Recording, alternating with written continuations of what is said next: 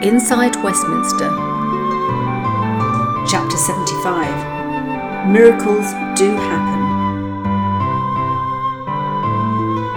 Ptolemy Trudge Jones returned to Downing Street, triumphantly waving the huge tome of a new deal over his head. Look, look, he squawked, like a new boy at school who'd just discovered he could pick the lock of the tuck cupboard. They said we couldn't rewrite the withdrawal agreement. They said we couldn't get rid of the backstop. Well, we managed both.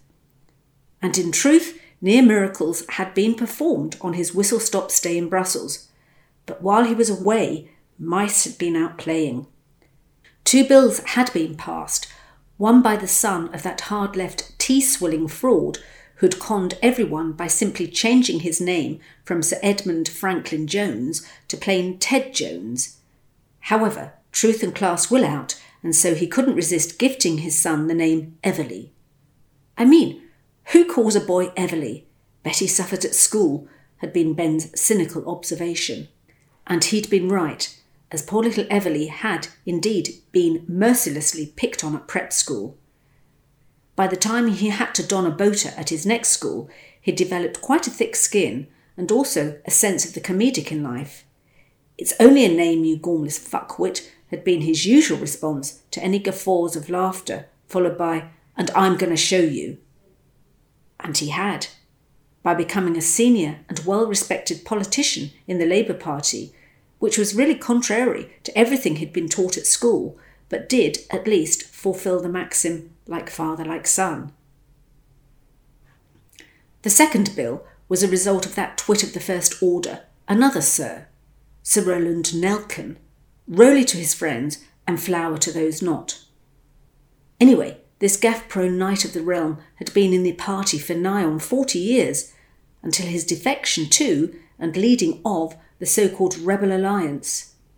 So, why on earth had he put forward a motion, agreed in Parliament, that had forced the PM to accept the delaying tactics of the Jones Act?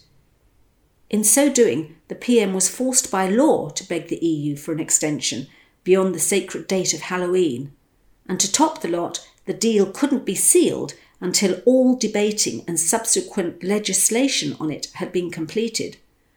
Holy moly, Potty sulked to Willoughby Knight Johnston, who, as leader of the House of Commons, had tried to rush the bill through in a record breaking three days, unsuccessfully. Even the likes of Manly Stollard, who had voted for Potty's deal but then had voted in favour of Sir Rowley's amendment, had realised that the continual infliction of wounds to the foot was totally freaking out the great unwashed, who were on the verge of a collective nervous breakdown at the ridiculous and pointless shenanigans of the so called political elite of this kingdom. Brexit in any shape or form was proving to be the ultimate conundrum and was turning into the political puzzle of the century and one with absolutely no answer. So the much vaunted Super Saturday, where Parliament was convened on the weekend for the first time since the Falklands War, had turned out to be a bit of a damp squib. Potty's New Deal was supposed to have sailed through the Commons, but no, dither and delay and obfuscation had meant that Potty's Churchill moment was to be delayed for a wee while longer. Ben, Matthew, and Potty had decided before Super Saturday that under no circumstances was the PM of the United Kingdom of Great Britain and Northern Ireland going to sign a letter pleading with them over there for anything. So they dreamed up the wheeze of sending a letter requesting an extension beyond Halloween and not signing it. How clever. Then they sent another letter saying that allowing an extension would be a very, very bad idea. Then, for good measure, they sent a third letter though no one knows what that one contained. Meanwhile, the other bête noire in all the shenanigans of Brexit, Ewell Fudge, was suggesting something he'd sworn he'd never condone, and that was asking for a delay to the deal. How'd you manage that one? drawled Potty as he was galloping through a glass of his favourite red wine. I mean, he was arch no deal. What's changed his mind? What d'you think? Had been Ben's reply.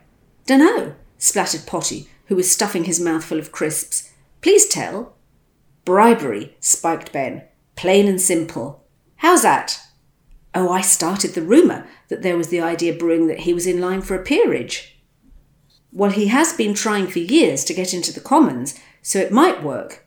Anyway, well done, because I could do without that fraudster masquerading as the saviour of the ordinary bloke, keep popping up with his effing opinions. I'm amazed he's managed to stay so long as an MEP. I mean, who votes for him? Well, there's your answer. I mean, who in this country has ever bothered to vote in the European elections? Good point. And with that, the pair flopped into the comfy chairs in Ben's office and talked about the rugby.